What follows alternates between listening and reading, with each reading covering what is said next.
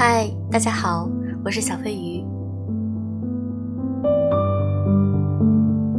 十月二号的晚上九点呢，小飞鱼做了一场直播。在直播的过程中，小飞鱼有一些粉丝和我进行互动。在互动的过程中啊，我发现大家有一个问题，就是跟陌生人存在着一种距离感，不知道该如何在社交中展现自己的优势。那今天我想和大家分享一篇文章，希望能够帮助到你们，如何克服社交恐惧症，大方的与陌生人交流呢？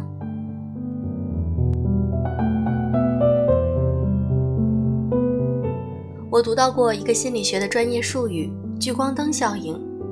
一九九九年，由基洛维奇和佐夫斯基提出，有时候我们总是不经意地把自己的问题放到无限大。当我们出丑时，总以为人家会注意到，其实并不是这样的。人家或许当时会注意到，可是事后马上就忘了。没有人会像你自己那样关注自己的。它的表现是，我们会普遍高估别人对我们的关注度。换句话说，我们很在意自己给别人留下了什么印象，以至于我们倾向于认为别人对我们的关注程度比别人实际给予的关注要多得多。细想想，不能大方与陌生人交流，源自于沟通的局促。这种局促的主因是我们太在意他人对我们的评判。但其实每个人的焦点都是自己，别人压根儿不在乎你。你的紧张、尴尬和羞涩。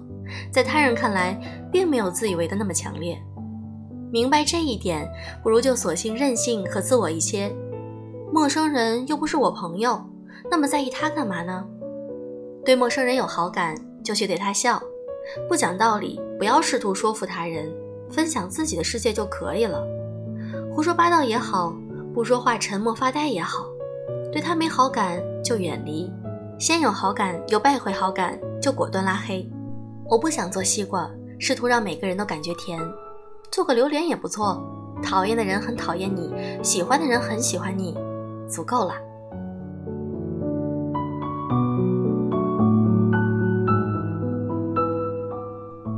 年前学拳击，我开始明白，对待恐惧的事情，最简单粗暴的方法就是和他刚。拳击是一种与生活对抗的隐喻，它是种很矛盾的运动。仿佛需要拼命向前躲闪，同时也在顺势反击。洛奇说：“拳击重要的不是打出多重的拳，而是扛住多重的拳，并且依然向前。”他看似是两个人的对抗，其实讲的都是如何面对内心。我找到了一个拳击教练，他的断眉揭示了自己的身经百战，像个炫耀。第一次见面时，教练说。拳打在头上会懵懵的，你怕吗？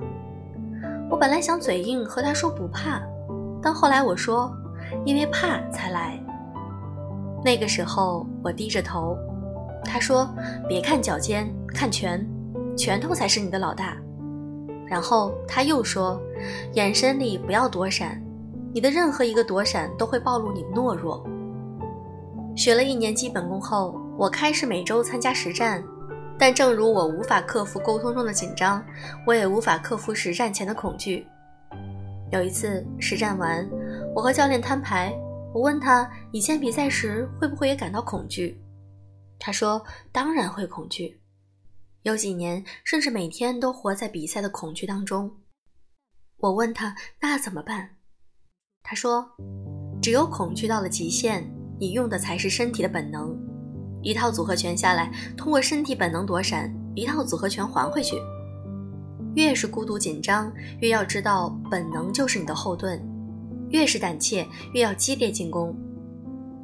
那个时刻，坐在拳台边上，我才真正明白，拳击教我的不是好勇斗狠，不是消除紧张或怯懦，而是学会与负面情绪共生。这些内在的紧张、怯懦。消极、悲观，或许究其一生，我都无法打消他们。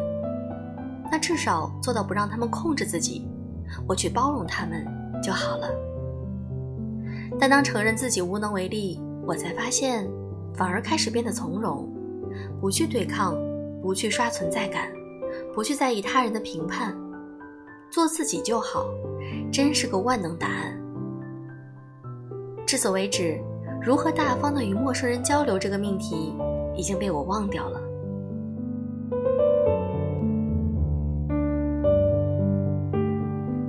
这篇文章虽然很短小，但是我觉得很精华。其实我们会发现，他人对我们的在意度，并没有我们自己想象的那么深、那么大。其实每一个人最关注的还是自己。在上次直播的时候，有个粉丝和我说：“小飞鱼，我自己一个人在路上走的时候，会觉得很孤独，总觉得别人都在看我。”但其实你会发现，别人对你的关注度，并没有你想象的那么大。也许他只是看了你一眼，对你说：“你一个人走啊。”其实并不用太在意他说什么，也许他只是看到你之后就想到了这句话，并没有任何的意义。所以说，我们在平时的时候不要太在意他人的评价和感受，主要关注自己的感受，做自己就好。所以，我们需要包容自己的紧张、怯懦、消极、悲观。我们需要做的就是包容他就好了，不要让他控制我们。好了，今天的节目就是这样。如果你想和我聊天的话，可以添加我的微信“小飞鱼”的全拼“小飞鱼零三零六”。祝各位晚安，Good night。